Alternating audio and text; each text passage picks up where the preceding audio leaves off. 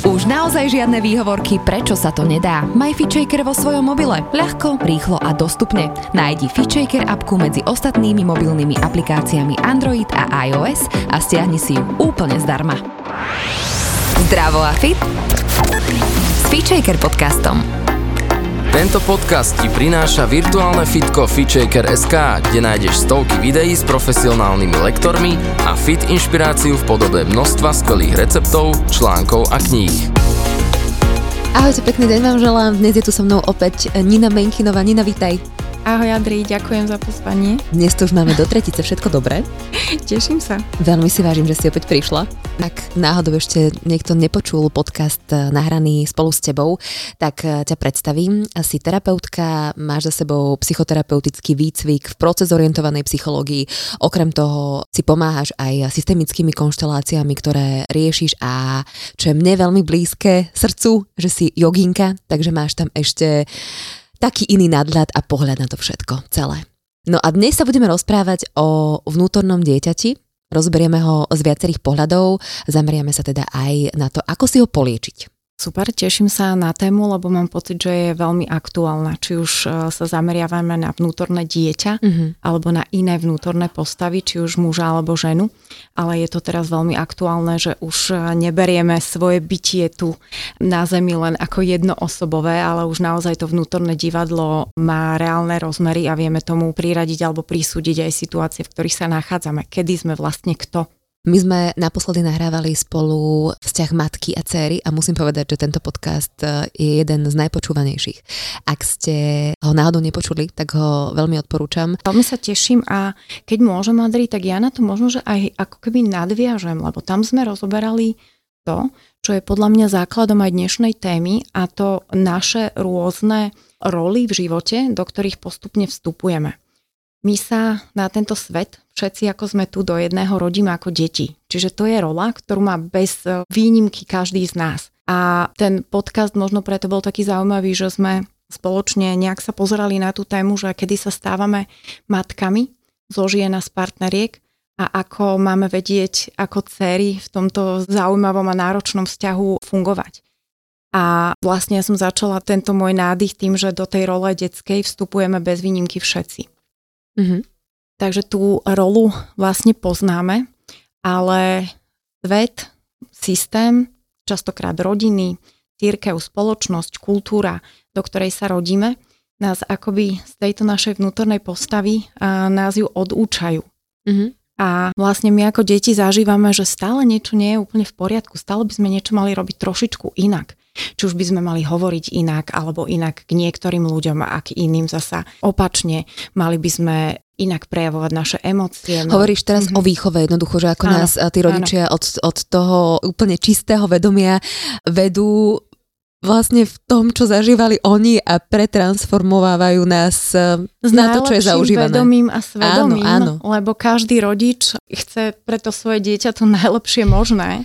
A na druhej strane my potrebujeme usmernenie aj. Definitívne, no. ja som není rúcač systému, že by som tvrdila, že toto je a priori zlé, len možno vniesť do toho trošičku viac uvedomenia, že vlastne všetky naše zmysly, s ktorými tu teraz fungujeme, tak sú vlastne čosi, čo je naučené. My presne vieme, dám príklady, ako by mala chutiť paradajková omačka. My ani nezapochybujeme o tom, že sol je slaná, alebo že ten dom, na ktorý sa pozeráme, sa nepohne a moja mama sa hýbe. My rozpoznávame zvukom, že toto je vták, a toto je, ja neviem, žblnkot vody. A my o tom nepochybujeme. Ale keď dieťa prichádza na svet, to je na tom detskom bytí to také najzaujímavejšie. Ono nemá žiadne hypotézy, žiadne predpoklady. Zoberme si deti, keď sa učia napríklad chodiť oni nevedia, že ten chodník alebo cestička je pevná a že oni tú nožku naozaj položia na pevné mm-hmm. miesto.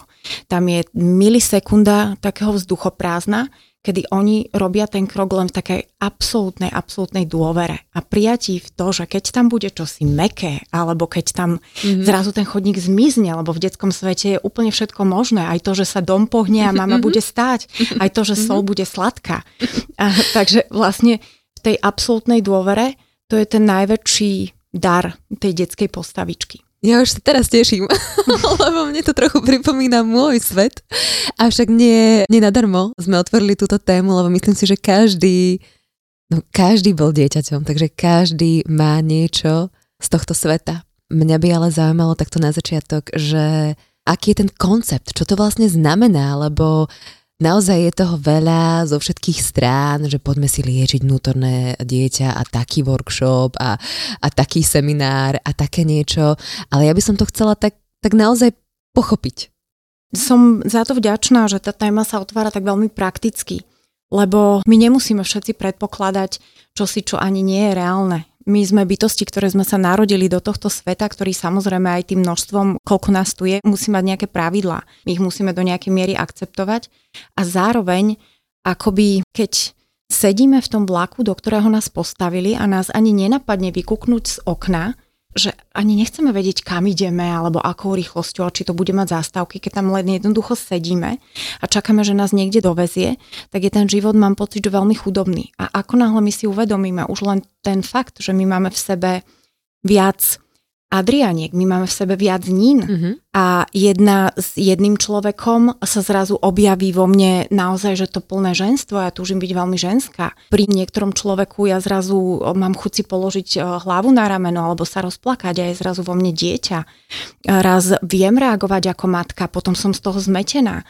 Čiže my keď začneme ako keby si všímať tú pestrosť toho bytia, ja to volám, že vnútorné divadlo, aké všetky postavy v sebe máme a ktoré vieme alebo aj nevieme použiť tak ten život začína byť tak neskutočne rozmanitý. Mm-hmm. Tu ma zaujíma to, že či to, čo sa nám odohrávalo v detstve, tie zážitky, ktoré sme mali, ovplyvňujú potom presne to, či si ja budem chcieť dať na istého človeka rameno, alebo či sa pri niekom cítim dobre, alebo pri niekom zle. Že toto by som chcela vedieť, že ako to, čo prežívalo naše vnútorné dieťa, ovplyvňuje potom ten náš dospelý život. Ja tu chytím moju veľmi obľúbenú tému rôl, ktoré máme v živote, lebo ak si už len uvedomíme tento fakt, koľkými rolami prechádzame v živote, tak zrazu zistíme, že my sme naozaj v každej situácii alebo pri každom človeku trošičku iná bytosť. Možno to znie príliš absurdne, ale už si len uvedomiť, že prišli sme na svet ako dieťa a teda podľa toho, aké pohlavie máme, tak sme buď žena alebo muž. Tým, že zrejeme, rastieme, tak vstupujeme z rodiny do ako keby širšieho sveta, čiže sme spolužiak, sme kamarátka a keď už vstupujeme do partnerského života alebo fungovania, tak zrazu sme okrem toho, že som žena, už som zrazu partnerka alebo manželka. A robím niektoré veci inak. Mm-hmm. Lebo možno ako žena, alebo ako študentka, alebo ako kamarátka, vôbec ma nenapadne, že by som si mala aj zbyčku upratať. Ale keď mm-hmm. už mám tam doma toho môjho partnera, tak už ma to tak trošku hýbe, že musíme tu mať čisto a musím ja byť tá, ktorá to tu nejakým spôsobom udržiava. Keď nám do života vstúpi ďalšia z rôl, povedzme rola matky, tak už ani nemyslím na to, že či je správne upratať alebo nie, lebo upracem automaticky, ale ešte premyšľam, že ešte navyše sa musím s tým dieťaťom zahrať, urobiť e, zdravú a teplú večeru. Čiže si na seba ako keby nabalujem ďalšie povinnosti, ktoré už ku mne nepatria ako k žene, ale ja ich veľmi dobrovoľne povedzme a rada, alebo aj nerada, mm-hmm. ale príjmam k sebe ako partnerka alebo, alebo ako matka.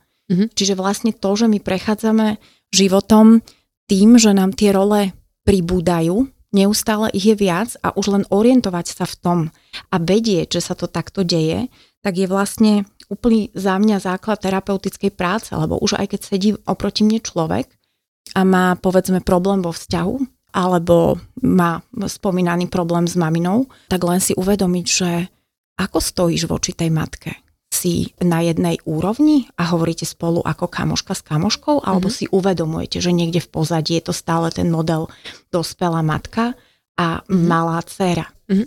Tu sme ale ako keby v tom divadle, o ktorom hovoríš, ktoré sa asi používa práve v tej systemike. O tom sa ešte potom budeme rozprávať v ďalšom podcaste, ktorý samozrejme spolu plánujeme, na ktorý sa veľmi teším.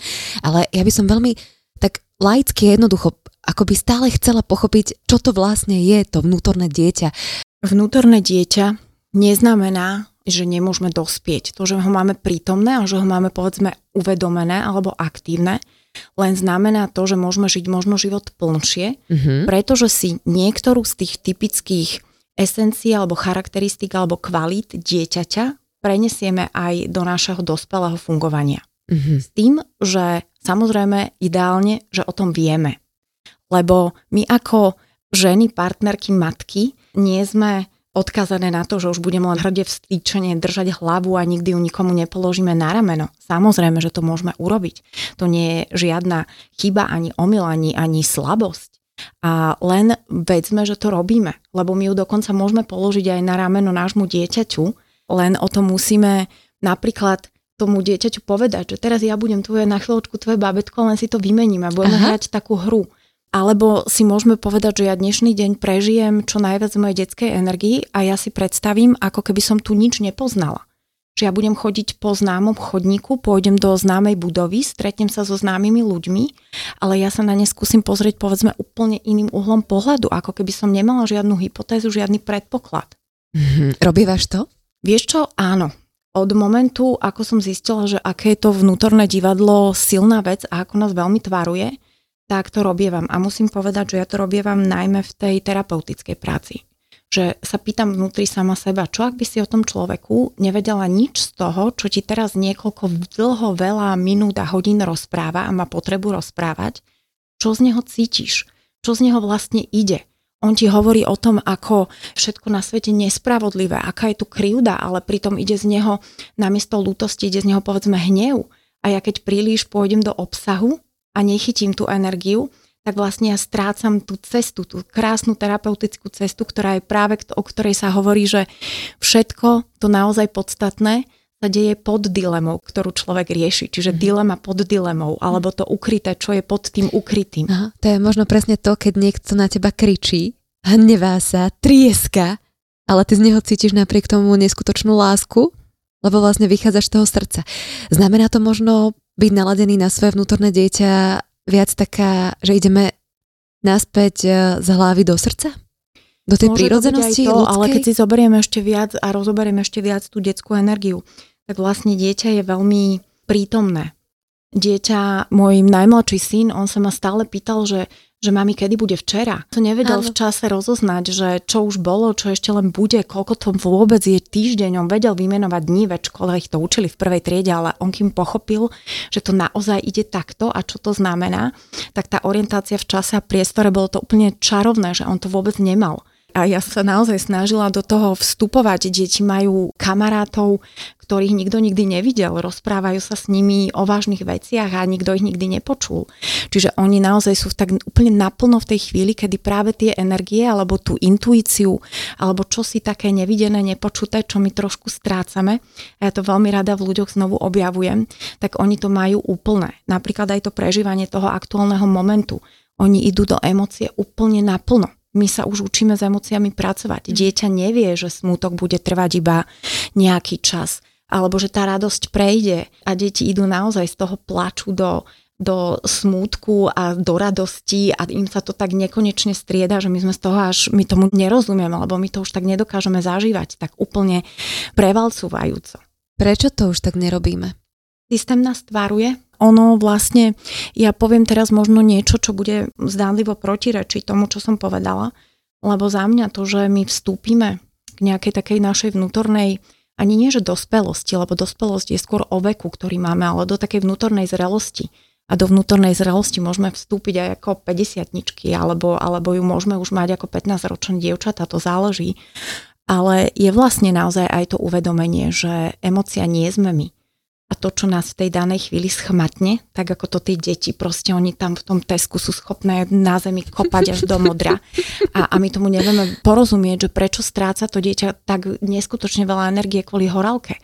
Ale ono v tej chvíli vlastne nie je v čase a v priestore, ono je len v tom zmocnení sa tou emóciou silnou, ono to naozaj absolútne dokonale v každej bunke tela prežíva.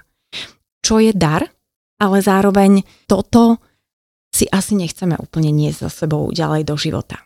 Jasné, ale ja si niekedy uvedomujem aj to, že ako niekedy veľmi potrebujeme si lahnúť na tú zem, keď to príde a jednoducho sa tam aj opustiť, ale potom sa zdvihnúť, utrieť si tie slzy a povedať si, že OK, tak idem ďalej. Presne ale že tak. kto si v dnešnej dobe dovolí láhnuť si na zem No a ja si myslím, že práve, nikdy som na takom nebola, ale verím, že práve takéto tie kurzy, kruhy, ženské, mužské stretávania sa, objavovanie týchto vnútorných detí alebo iných postav v našich životoch, že tie práve umožňujú čo si takéto zažiť bez toho, že by sme za to museli cítiť hambu. Áno, myslím si, že stačí, že ti len niekto povie, že počuj, ale je v poriadku, že si láhneš na zem. Že mi len niekto potvorí tie vrátka, že, že veď Adri, veď môžeš to urobiť aj takto. Tak vlastne a sa ešte, ti otvorí to pole. Presne tak. A možno ešte intenzívnejšie zažívanie je to vtedy, keď si to povieme my sami sebe. A ja tu chytím to slovičko zrelosť. Mm. Kedy sme my zrelými? My nie sme zreli vtedy, keď vieme o tomto svete všetko. Alebo keď nemusíme otvoriť Google, lebo to mám načítané v mojej hlave. Alebo mm. keď viem presne povedať, čo je správne a čo je nesprávne a kde je tá pravda, ktorú všetci hľadajú. To v mojom svete to nemá so zrelosťou nič spoločné. Naopak, zrelosť znamená schopnosť postaviť sa za seba. A to aj vtedy, keď na nejakú etapu alebo chvíľu alebo moment dňa potrebujem vstúpiť do svojho dieťaťa a naozaj si na tú zem lahnúť. Len je čosi iné, keď nás tam nájdú ležať naši blízky a my to urobíme pod drámy mm-hmm. a ako keď my im povieme, že vieš čo, ja sa teraz normálne potrebujem na pár minút opustiť. Mm-hmm. Ja Robíš to vedome. A robím to vedome, im to oznámim, tým pádom oni nebudú na to pozerať zhrození a nejdú nás hneď zachrániť, ale tým, že my to odkomunikujeme, tak dávame obrovské dovolenie aj tomu svetu to tak prijať. Čiže ja naozaj niekde vnútri ďakujem aj za všetky tie kurzy, semináre, ktoré dovolujú spontánne tancovať, ktoré dovolujú sa zabávať na veciach, na ktorých sme sa bavili ako deti, alebo tvoriť čosi, čo predtým bolo nemysliteľné, aby si pracujúca žena, ktorá potrebuje zarobiť peniaze, sadla, ja neviem, nad hrnčiarsky kruh a len tak z radosti si vyrábala hrnček lebo nám bolo veľmi predkladané pravidlo výkonnosti a, teda my sme sa potrebovali ospravedlniť pred všetkým, čo hm. nemalo tento nádych, kedy sme boli neproduktívni, neužitoční, kedy sme len tak sedeli a pozerali von oknom.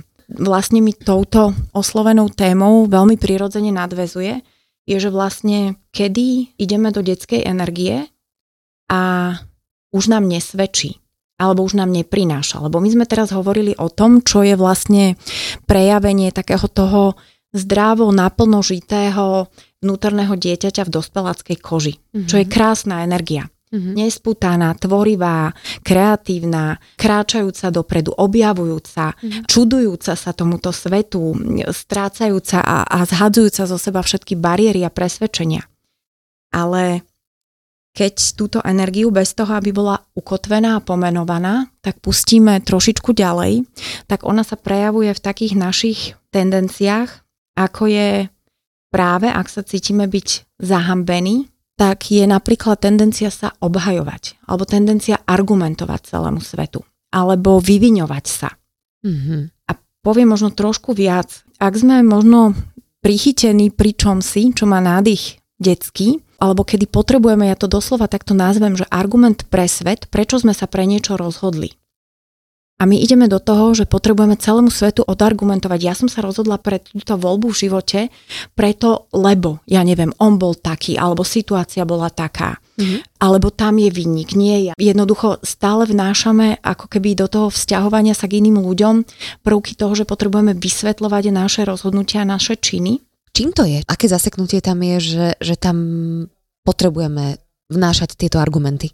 Ja mám pocit, že vždy je všetko také ozajstnejšie, keď e, pôjdem ako keby že aj osobne k sebe. Takže ja som pred pár rokmi prešla nie úplne ľahkým rozvodom, poviem úplne za seba osobne, mm-hmm. s tromi chlapcami, s tromi synmi. A urobila som v tom celom procese niekoľko volieb, za ktoré som dostala aj od svojho najbližšieho okolia v podstate hneď také usmernenie, opravenie, nasmerovanie, ako by to malo byť, ako by som to mala robiť a prečo som sa, prečo si, čo som sa rozhodla, rozhodla zle. A ja som sa v nejakom momente ocitla naozaj v situácii, kedy mi išlo hlavou, ja nemám preto to moje rozhodnutie žiadny argument a ja ho buď musím nejako vydolovať, alebo ho musím nejako dobre vymyslieť, aby som nemusela stále čeliť tým neskutočným otázkam, ktoré som cítila, že ma veľmi oslabujú. Mm-hmm. A ja mám teraz v terapii veľa žien alebo mužov, ktorí práve lovia späty tieto argumenty pre svet a ja mám Madri tendenciu ich tam zastavovať. Uh-huh. Lebo mám pocit, že práve toto, ty už si to tak nadhodila, že budeme hovoriť o systémike. To slovičko znie tak zvláštne, čo si pod tým predstaviť a znie to možno ako nejaká veda, ale je to v podstate len čosi, čo hovorí o životných princípoch. A ona vlastne hovorí veľa o zrelosti a o tom, že keď argumentujeme pre svet, tak cítime potreby druhých, nie seba. My ten argument nepotrebujeme, my to vieme. Niekde mm-hmm. vnútri, možno to nevieme dať doslov, ale cítime. Takže ja už možno e, dopoviem tento príbeh tak, že kebyže mám tento typ múdrosti a poznania pred e, tými x rokmi, kedy sa mi to dialo, tak možno volím úplne jednoducho a bez ohľadu na to, či to bola moja mamina, alebo či to bol kamarát alebo kamarátka, tak volím vetu, ja to takto cítim a ja cítim, že to takto mám spraviť. A ja by som nepotrebovala 10 ďalších vied, ktorým poviem, že ale on je zlý, alebo on urobil toto a ja som sa preto to tak rozhodla. Ano. A už by som nešla do tej obhajoby, nekonečnej obhajoby. To robia deti keď hľadajú dôvod, že prečo niekto kopol niekoho, to lebo on ma provokoval, lebo on bol taký, on toto urobil, hneď ukazujú sa. prstom. Mm-hmm. To je veľmi fajn. Inak bez ohľadu na to, čo mi teraz hovoríš, na slovo alebo vetu ja cítim, prišla asi pred dvomi týždňami, že že sa mu začala používať. A je zázračná a je mm-hmm. veľmi silná. Zá, záleží samozrejme, s akou energiou ju vyslovujeme, lebo ja sa ešte veľa zaoberám aj s ľuďmi, pracujem na tom, že nie je jedno, ako o veciach, o tvojich voľbách hovoríš. Že môžeš použiť správne slova, ale dať tam energiu, ktorá je tak ľahko spochybniteľná a už nás svet ide oslabiť. Mm-hmm. Takže toto je jedna vec, že máme potrebu argumentovať a čo je ešte a ďalším takým prejavom toho, keď nám teda už tá detská energia nesvedčí alebo neprináša nám v tom našom dospeláckom e, živote práve tú esenciu hravosti, e, peknosti a ľahkosti, ale práve, že nás e, ťahá ku dnu. No ja tu možno ešte okrem toho, že a tu naozaj ja radím ľuďom sa pýtať v situáciách, kedy už v nich stúpa energia začnú sa cítiť oslabení alebo neistí, pozorujte to, čo hovoríte, či to má nádych argumentácie, vysvetľovania, vyviňovania alebo obhajovania. A keď áno, tak sa možno len na chvíľočku vnútorne zastavte a spýtajte sa sami seba, či vám to dáva zmysel, že to robíte a pre koho to vlastne robíte. Mm. Čiže taká tá technika toho seba spýtovania. Prepač, že ti toto vstupujem, mm-hmm. ale musím, lebo tieto dni, keď som v rádiu, tak si uvedomujem, že dáš vstup. Vieš, máš tam niekoľko vstupov v hodine a ako sa cítim po každom vstupe. A vždy mi to ukáže, že či som hovorila zo seba, či som hovorila z niekoho, či som bola pripravená, či som nebola pripravená, že to je taký okamžitý ček a si to ako keby vnášam za posledné obdobie aj do bežnej komunikácie, že ako sa cítim po tom, čo vyslovím. A to je akože neskutočné, že okamžite ti to dáva spätnú väzbu. A to je tá vnútorná práca, lebo ľudia si často myslia, že sa posadia vedľa nejakého terapeuta, guru, múdreho človeka a on im dá radu na počkanie. Všetko chceme tak instantne, rýchlo, konkrétne chceme rady, návody, teda ako to mám urobiť. To je asi najčastejšia otázka, ktorú sa ma ľudia pýtajú, no ako to mám teda urobiť. A ja mám veľmi rada, myslím si, že aj vaši posluchači ju poznajú, česká filozofka Anna Hogenová, ona hovorí takú jednu nádhernú vetu, ktorej sa priznám, že ja som jej zo začiatku veľmi nerozumela, že človek je vlastne dialog samého so sebou. A ja som stále v tom hľadala, že čo, čo ty myslí. A vlastne potom som si aj sama u seba všimla, že vlastne ja sa so sebou veľmi často a veľmi veľa rozprávam.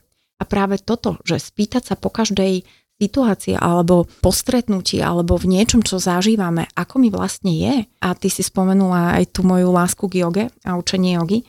Aj yoga je vlastne len komunikácia so svojím telom ako nám v tých nekomfortných asanách je a ako potom precítime o to viac to uvoľnenie v šavasane, že to je vlastne tiež dialog samého so sebou. Jedna vec mi teraz napadla, že za posledný týždeň na mňa stále vyskakovalo akoby to, že buď s tými ľuďmi a v takej energii, ktorá ťa vyživuje, ktorá ťa ako keby vyzdvihuje a posúva nahor. Sleduj svoje telo, sleduj svoje pocity pri tých ľuďoch alebo pri tých situáciách. Ale tým, že rozmýšľam a analizujem, že ma poznáš, tak si stále ako keby idem, že naozaj to tak je, mm-hmm. naozaj to nemôže byť aj tak, že nejaká situácia je pre mňa ešte stále v tomto momente úplne vzťahujúca a je sťahujúca práve preto, aby som si to uvedomila a aby na budúce už bola vyzdvihujúca. Mm-hmm. Neviem, či som to správne pomenovala. Myslím len, si, že je to, potom... je to veľmi zrozumiteľné, mm-hmm. čo si povedala. A ja som teraz nedávno počula, že existuje také, ja som nevedela, ako sa to volá, ale že koncept veľmi krátučkých rozhodovaní sa a ich zmeny. Že my sa môžeme vlastne a máme právo a možno by sme sa aj mali, dokonca sa hovorí o desiatich sekundách, vždy pýtať, že či je toto pre mňa ešte stále pravdivé, či to ešte stále platí a či mi to dáva zmysel. A ty si chytila vlastne takú vec, že ja si myslím, že žiť svoj život a poznávať sa neznamená, že my si len pre nás volíme tú najkrajšiu a najhladšiu cestu. My vlastne o sebe paradoxne najviac zistujeme, keď staneme z toho kresla a pustíme sa do nekomfortu. Vtedy definitívne máme také neskutočné poznania a už len chodiť a zbierať ich je, je nádherná cesta, ale nie každý si ju volí mm. a nie každý na nej vie zotrvať, lebo ten nekomfort je nekomfortný. Mm. Ešte chcem chytiť aspoň krátúčko tému, ja to nazvem, že vzorce mm-hmm. ktoré preberáme z rodín a z rodových línií, lebo tiež súvisia s tou témou vnútorného dieťaťa. Myslím si, že rád je naozaj plný svet. A už všetko múdre naozaj bolo povedané, napísané a napriek tomu my aj v tých vzťahoch, aj vo vzťahu k samej sebe alebo k samému sebe stále tápame. Ja si dokonca myslím, že ten dialog je tá podstatná vec, kde sa veci dejú kde si možno každý z nás uvedomí, ja to mám, toto mám podobné a toto mám iné. Uvedomiť si aj svoju inakosť a postaviť sa za ňu je napríklad za mňa jeden veľký, veľký prejav zrelosti. Keď si stojíme aj za tým, čo ani sused, ani kamarát, ani partner nemá, ja to mám inak, ale ja to tomu svetu v podstate pokorne, ale so zdvihnutou hlavou oznámim, že ja to mám takto. Mm-hmm a nechcem sa za to ani argumentovať, ani vyviňovať, ani, ani sa nechcem cítiť zahambene.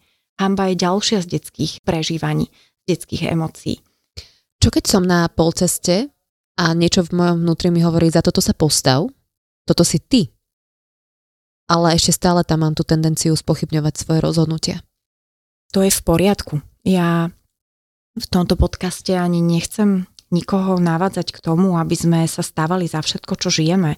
Všetky tieto aj hamby, aj lútosti, aj slabosti, aj zranenia, práca s nimi, či už úspešná alebo menej úspešná, patrí k nám. My sme ľudské bytosti, my sme si sem prišli hmm. zažívať a spoznávať tento svet a nie súdiť, čo je správne a čo je nesprávne a hmm. stať v kúte. Takže my, aj keď urobíme chybu, tak my nie sme zle, my nie sme chybní. Hmm my len možno tou reakciou, že ideme do toho dieťaťa, ktoré hneď potrebuje ukázať, že ale toto urobil samo, nie ja, tak um, vlastne tomu dávame tú energiu, kedy prilietajú, ja to volám, že osy z okolia, lebo už do nás idú v dobrom úmysle pichať, že toto by si mal takto a takto by si to mal a toto je ešte lepšie. Čiže ja mám pocit, že tých knižníc, tie knižky možno trošičku ubúdajú a prichádzajú tam texty alebo múdrosti, ktoré otvárajú len možnosti a ktoré umožňujú dialog a ktoré umožňujú to individuálne hľadanie sa. Mm-hmm. Nadýchli sme sa oba. Napadla mi situácia z minulého týždňa, keď som sedela s jedným veľmi, veľmi múdrym mužom a, a mi iba hovorí, tak som mu tak rozprávala, že, že čo sa mi deje a neviem čo a on sa tak na mňa pozrel a hovorí, že ty si nádoba, tak sa naplňaj a dovoluj si to a ďakuj, že sa môžeš a že už konečne prosím ťa prestane, prestane sám u seba súdiť za to, čo je dobré a čo je zlé, že stále máš v sebe koncept dobrého, zlého. A ja už som to moje decko začalo, vieš, vystrkovať rožky a hovorím, že ale toto je zlé, že, že nič nie je dobré a zlé, proste len si to dovoluj, dovoluj, dovoluj, dovoluj, tak, tak teraz mám také, že v rámci dňa si hovorím, áno, ďakujem, že môžem, aj, aj je to takto a tak. A je možno aj fajn to brať tak, vieš, že za mňa teda, že my nemusíme vlastne vedieť a, a my ani nebudeme mať finito v podstate v žiadnej fáze života. Nebudeme vedieť odpovedať na niektoré naše vnútorné otázky a zas budeme musieť sa jednoducho spýtať samého seba. Nemôžeme byť ako keby leniví sa pýtať. A o tom je život za mňa, o tom poznávaní, poznávaní sa, možno aj bez tých odpovedí. Ja som v nejakú etapu môjho života začala mať veľmi silný pocit a presvedčenie, že otázka je podstatnejšia ako odpoveď. Odpoveďou sa limitujeme, tam si dávame ten rámec, niečo je takto. A otázkou práve naopak otvárame možnosti, možno niekedy len pýtať, pýtať, pýtať sa bez odpovede je tá najrozumnejšia cesta. Ja aj na tieto rady možno uvediem len taký, ja ho tak rada používam. Všetky ženy stále riešia, či sú príliš chudé alebo príliš nadváhové a už je napísaných toľko kníh, publikácií, článkov, že nie je možné otvoriť časopis, aby tam nejaká dobrá a múdra rada nebola. A súhlasím s tým, že napísané už bolo úplne všetko. Nikto už teraz nevymyslí lepšiu dietu, funkčnú dietu a jednoducho tieto rady, to nie je to, čo my potrebujeme. My potrebujeme chytiť samého seba, aby sme si potom sami cez seba žili, povedzme to zdravšie telo alebo také, po akom túžime. Bez spolupráce so samým sebou alebo so samou sebou my na žiadnu radu vlastne nedosiahneme žiadny veľký zázrak v živote. Mm. A myslím si, že to bol múdry muž, ktorým si hovorila. Jedine. A, a ten koncept e, nič nie je správne alebo nesprávne. Veľakrát, keď sa nevysvetlí, tak znie tak príliš ezotericky. Mm-hmm. Lebo my v takom svete vlastne myslím si, že by sme mali do neho vstupovať viac a zároveň nie je úplne reálny a možný. Mm-hmm. Takže my vždy musíme hľadať nejaký taký priestor pre seba, čo je pravdivé pre nás samých čo je pravdivé pre spoločnosť a systém, kde tie pravidlá musia byť a kde musíme niekde pomenovať širšie, že toto je správne a tomuto veríme a toto nie. Ale do dnešnej témy predsa len ešte na záver by som možno, že rada priniesla tú tému tých vzorcov, lebo vzorce sú vlastne niečo, čo my získavame výchovou. Teda rodíme sa do našich rodín, kedy sme mm. tie dôverujúce deti, ako sme o tom už hovorili. A vlastne tí rodičia tou výchovou a tým neustálým takým usmerňovaním alebo aj strachmi, ktoré veľakrát majú okolo nás, tak oni nám ako keby zakoreňujú nejaké vzorce, či už správania alebo uvažovania, alebo práce s emóciami, ktoré my potom sme zrazu dospeli ľudia, máme už svoje rodiny a stále zistujeme, že ja čím menej som sa napríklad na tú maminu chcela podobať, tak tým som viac ako ona. Mm-hmm. A toto je to, čo môžeme nazvať ako prevzatý vzorec, ktorý už ale možno ani vôbec nie je náš, nepatrí nám, neslúži nám, ale žijeme ho. Dá sa prepísať. Všetci teraz eh, hovoria, že, že všetko sa dá, všetko sa dá prepísať a my potom s tým nadšením si povieme a od zajtra to bude inak, ja to celé poprepisujem. A potom som za pol roka tam, kde som bola predtým a príde aj taká frustrácia. Ako s týmto pracovať? Preto ja tak verím systémike, lebo systémika nás vlastne zasadzuje do toho priestoru nie ako tabula rasa, ako bytosti, ktoré sem prišli a sú nepopísané a keď si zmyslia, tak všetko prepíšu. Systémika nás veľmi pokorne zaraďuje do radu všetkých tých ľudí a energií a príbehov a ciest, ktoré vlastne my máme každý z nás za našim chrbtom. Za našim chrbtom u každého stojí matka, otec, stojí starý rodič, stojí širšia rodina a ja zo systémiky viem, aká to je obrovská energia len za akéhokoľvek človeka postaviť minimálne možno nejakých 5 generácií ako zrazu každého v tej miestnosti premkne taký pocit, že my tu nie sme úplne sami za seba, my niečo naozaj nesieme. Niekedy objavíme, že je to niečo zmysluplné, niekedy objavíme, že je to obrovské bremeno, ktoré ani nie je naše a nám nepatrí, ale o tom nevieme a nesieme ho, lebo si myslíme, že toto je to najlepšie, čo na tomto svete môžeme urobiť. Takže ja neverím na takýto typ doslova, že prepisov, Verím na odkročenie, verím na uvedomenie si, čo nesieme, za koho to nesieme mm. a či nám to slúži alebo nie. Čo je odkročenie? Odkročenie je možno to, čo by v rodinách a o čom by možno mohlo byť aj viac hovorené. Lebo keď má zdravý, zdravé dieťa odkročiť od svojich rodičov, tak zo strany rodičov preto musí mať dovolenie, podporu a dôveru v svoje sily a dieťa musí vedieť, že keď odkračuje od toho rodinného systému a vzorcov, ktoré sú tam, tak sa možno ide učiť niečo na novo a ide napísať vlastne svoju budúcnosť a možno svoje partnerstvo, že to, čo fungovalo predtým, platiť v jeho živote nemusí.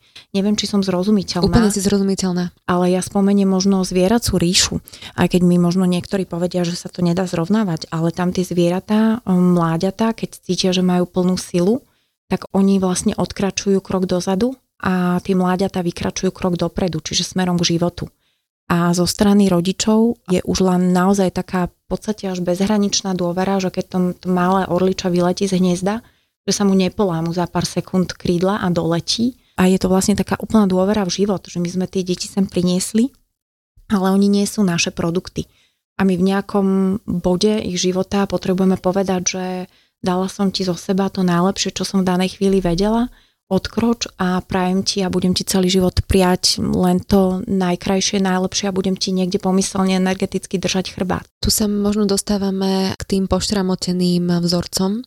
Je tam teda na jednej strane nejaká generácia, nejaký rod e, za nami, je fajn si to uvedomiť, že teda nie je všetko v mojich rukách, mám niečo zapísané v mojej DNA, to sme sa rozprávali v podstate už aj, eh, už aj minule.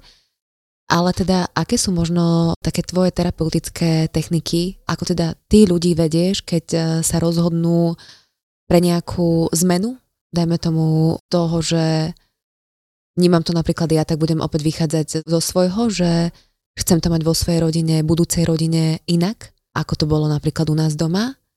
A že napriek tomu, že cítim, že som preto všetkým svojim rozhodnutá, tak ešte stále sa to akoby nedeje, ešte stále sú tam nejaké také veci, ktoré vnímam, že ma stiahujú a že ako s týmto pracovať. Ja možno tu využijem túto chvíľku toho podcastu, že vlastne pozvem k počúvaniu podcastu, ktorý bude mať teda ten taký systemický názov Aha.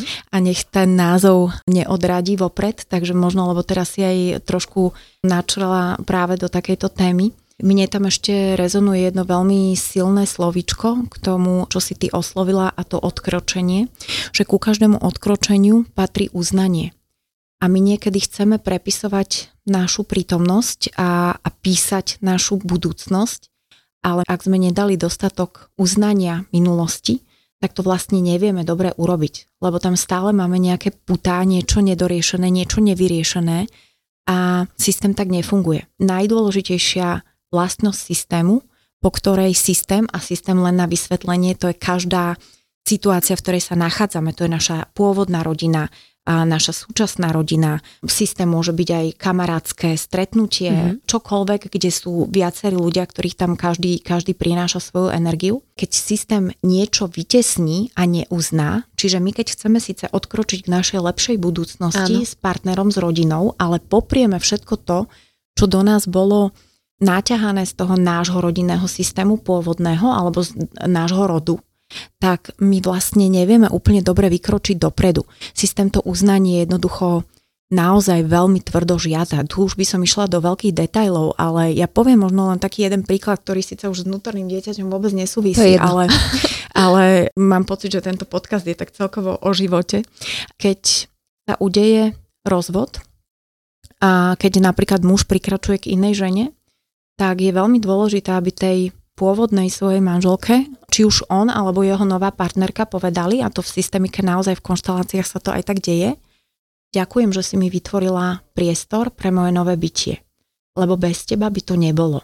Mm-hmm. A v tejto vete ona je silná, keď sa naozaj vyslovuje v takejto konštelácii osôb, tak je vlastne uznanie toho, že aj keď to, čo bolo, nám už neslúži a možno to bolo aj nepekné alebo bolavé, ale vytvorilo priestor, aby my sme v sile a v plnšom uvedomení urobili povedzme krok k inému človeku alebo k inému vzťahu. Mm-hmm. Môžem s týmto pracovať alebo môžu ľudia s týmto pracovať aj, aj sami nejak intuitívne alebo potrebujú akoby vedenie niekoho alebo potrebujeme k tomu aj tú tretiu, štvrtú, piatú osobu? Druhú? No, ak si zvykneme viesť ten vnútorný dialog, tak si myslím, že my veľa vecí si vieme ako keby ošetriť sami, ak sme v ňom pravdiví, ak sme není leniví, lebo ľudia väčšinou bývajú na toto leniví, že robiť si taký seba coaching alebo nejakú seba terapiu, ja skôr mám takú skúsenosť, že sa ľuďom do toho nechce že to vzdajú, keď nevedia nájsť odpoveď. A to, už len to, že sedíme jeden proti druhému a ten druhý je možno, že náročný v tom, že keď sa pýta, tak nejaký, nejak sa chce niekam dopracovávať, nehovorím, že chce nájsť správnu odpoveď, ale hľadá smer, tak myslím si, že je to účinnejšie. Ale ak si naozaj pre seba povieme, že budeme tomu venovať časť môjho dňa a možno to môže mať aj podobu meditácie, že ja si hľadám vo svojej meditácii, vo svojej meditačnej praxi či je povedzme, ako sa cítim a predstavím si možno človeka, o ktorom chcem vedieť, aký mám tam naozaj pocit, oprostím sa v tej chvíli od všetkého naučeného a len sa naozaj skúšam nacítiť, ako mi tam je a byť k sebe naozaj pravdivá, tak to môže byť pokojne jedna z technik, ktoré nám určite prinesú nejaké poznanie. Ja by som do tohto ešte vstúpila e, opäť s vlastnou skúsenosťou, tým, že robím si meditácie. Ja mám pocit, že práve v tej meditácii mi prichádzajú otázky, ktoré sa mám pýtať. Super. Že tá meditácia nie je žiadny, žiadne zastavovanie myšlienok. Tá meditácia je utíšenie sa, aby mi prichádzalo, čo sa mám pýtať. Presne niekedy tak. prichádzajú otázky, niekedy prichádzajú odpovede, niekedy mi prichádzajú spomienky z minulosti. Aha, tak tu sa mám asi zastaviť. Že tá meditácia vlastne je len ten priestor, ktorý Vytvorenie mi ukazuje. Toho priestoru, presne tak. Vytvorenie len toho priestoru v sebe, okolo seba, na to, aby prichádzali otázky. Toto mi príde ako nádherné, čo si povedala teraz, lebo keby sme my možno prestali tak urputne hľadať odpovede a otvorili sa otázkam a možno si ich písali do denníka namiesto toho, čo sme cez deň robili, čo nás cez deň napadlo, v zmysle otázok, mám pocit, že by sme žili o mnoho, o mnoho bohatší život. A dokonca aj vtedy, ak by sme na veľa z tých otázok priame odpovede nenašli. Lebo my sme sem neprišli hľadať životné pravdy, pravdy je toľko, koľko nás tu žije na tomto svete. Každý má tú svoju. My sme sem prišli, aby sme práve poznávali a ten svet je tak plný a nekonečne plný všetkého, čo sa dá poznávať, do čoho sa dá ísť pozornejšie, sústredenejšie, že my máme teda naozaj čo robiť. Mm, takže meditácia môže byť jedným z tých, možno tebou aj mnou odporúčaných techník, ako uznať. Máš ešte niečo iné, čo by nám mohlo pomôcť v rámci toho uznania tej minulosti. Lebo vieš, uznanie môže byť či už nášho rodinného systému, uznanie toho, že nejaká situácia sa mi udiala, ktorá mi doteraz vyskakuje, môžeme ju nazvať traumou, že to uznanie môže byť opäť v viacerých úrovniach, že či ešte ti k tomu niečo prichádza. K tomu iba mi možno prichádza povedať, že uznanie sa častokrát zamieňa s tým, že si povieme, že my už sme odpustili alebo my sme to prepáčili, alebo my už sme to vytesnili, my už na to nemyslíme. A úplne takto nefunguje. To uznanie má pre mňa šípku, odkaz k vďačnosti a tu sa zastavím nie k, k vďake, lebo my sme jednu dobu, aj si pamätám, že to bola taká veľmi silná etapa, kedy každá múdra kniha povedala, majte zápisník a zapisujte si, za čo ste vďační. A my sme tam písali postel, strecha, partner, zdravie a všetko sme si to tam hromadili, čo všetko vlastne máme. a boli sme takí spokojní, koľko tam toho sme boli schopní napísať, ale vďačnosť s týmto typom vďaky nemá nič spoločné. Vďačnosť nie je o tom, čo máme, ale kto sme schopní byť. A keď chytíme toto, aby to naozaj neboli len slová, ale už len takéto uvedomenie, že na to, aby sa Adri s Ninou mohli v tomto priestore o tejto téme rozprávať, tak sa muselo udieť tak nekonečne veľa vecí, aby to vôbec bolo možné. A my keď sa bolo necháme prejsť tú vlnu toho, že vlastne my sme tu nie preto len, že sme chceli a narastli nám pusy, ktoré vedia rozprávať a, a zvedavé mysle, ale koľko všetkého sa muselo pričiniť pre tento jeden jediný moment, tak mám pocit, že to je to ozajstné uznanie a vďačnosť. A myslím, že... No slzy mi tečú. a myslím, že vôbec, um, že presne príde takýto moment, kedy tá vďačnosť nami prejde a netreba ju siliť proste to príde jedného dňa. Že netreba sa stále snažiť odpúšťať asi a byť vďačný a byť taký a onaký, že jednoducho mne teda najviac dáva zmysel to stišovanie sa a byť akoby trpezlivý, že to jednoducho príde. Samozrejme, neviem, asi ty ako joginka tiež vnímaš to, že treba sa aj zaprieť, hej, že ja neviem, ísť do tela a tak ďalej, ale... To ja volám ten nekomfort. Tam no, je to poznanie, no, že no. my si povieme, že túto poznám, túto je mi bezpečne, teplo a dobre, ale keď vykročím, keď urobím už len krok mimo ten známy priestor, tak tam sa to všetko deje. A tam sa nedeje možno tak veľa akcií, ale tých akcií sa deje veľa vnútorne, lebo ja zrazu zistujem o sebe, že aha, tak takúto chuť má strach, takúto chuť má nekomfort, toto znamená prekonať sa. Ja sa toho aj vylakám, aj som není taká hrdinka, mm. alebo naopak to ustojím a prejde mnou vlna či už vďačnosti, alebo takého šťastia, alebo aj šťastie je naozaj len ten mm. okamih, kedy nás niečo tak hlboko, hlboko zaplaví, že mi to, a dokonca to ani nemusí súvisieť so žiadnou udalosťou. Mm-hmm že to sú tie okamihy v živote, kedy tak úplne vieme, že sme. Mm-hmm. Nina, no pozerám na hodinky, hodina za nami, tak ja navrhujem, že v rámci vnútorného dieťaťa tam to môžeme ešte krásne zobrať. Mne teda osobne to dáva veľmi zmysel otvárať to do širšia a z takých viacerých uhlov pohľadu, možno presne do toho vnášať aj tú systemiku. Takže dajme si ešte spolu o vnútornom dieťati a ďalších súvislostiach. Čo ty na to? Ja som úplne za, pretože keď si zoberieme ako otvárač dverí práve systemický prístup, tak sa o tejto téme dá rozprávať naozaj veľmi, veľmi široko a myslím si, že zaujímavo pre každého z nás, lebo tie situácie zažívame v podstate všetci rovnako a ja len poviem, že možno, že to najhoršie na tých vzťahoch je to, že oni naozaj takmer žiadne pravidlá nemajú. Takže ten dialog k nám pozývam a ďakujem za tú možnosť. Mm-hmm. Na jednej strane dobrá správa, že ano. pravidla nie sú na mojej strane. Možno horšie, ale budeme pokračovať na budúce a zase sa budem tešiť na to, že kam nás to zavedie, lebo dnes to išlo teda šum, šum, šum, kade, tade. Ďakujem veľmi pekne za možnosť, vážim si to. Ďakujem aj ja. Nina, prosím ešte povedz, kde ťa môžu ľudia nájsť. A čo všetko vlastne robíš, lebo viem, že ty teraz e, svoje portfólio rozširuješ. No, ja ho podľa mňa už mám také široké, že už ani nemám ambíciu ho rozširovať a všetko mi prichádza tak nejako veľmi spontánne. Kto chce o mne vedieť viac, tak mám platformu www.ninamenkinova.com. Tam každému do očí ako prvé udrie yoga, ale je tam aj čas terapia, mám tam napísané svoje bio a teda moje skúsenosti, vedomosti alebo smery, či už štúdia alebo to, čo ja učím.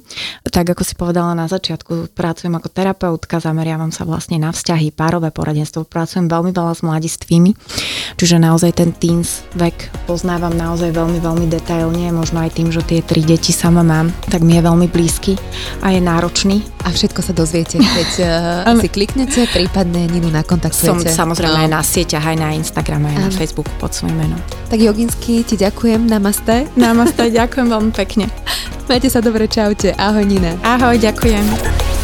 Počúvali ste Fitchaker podcast. Ja som Adriš Pronglová a teším sa na vás na budúce.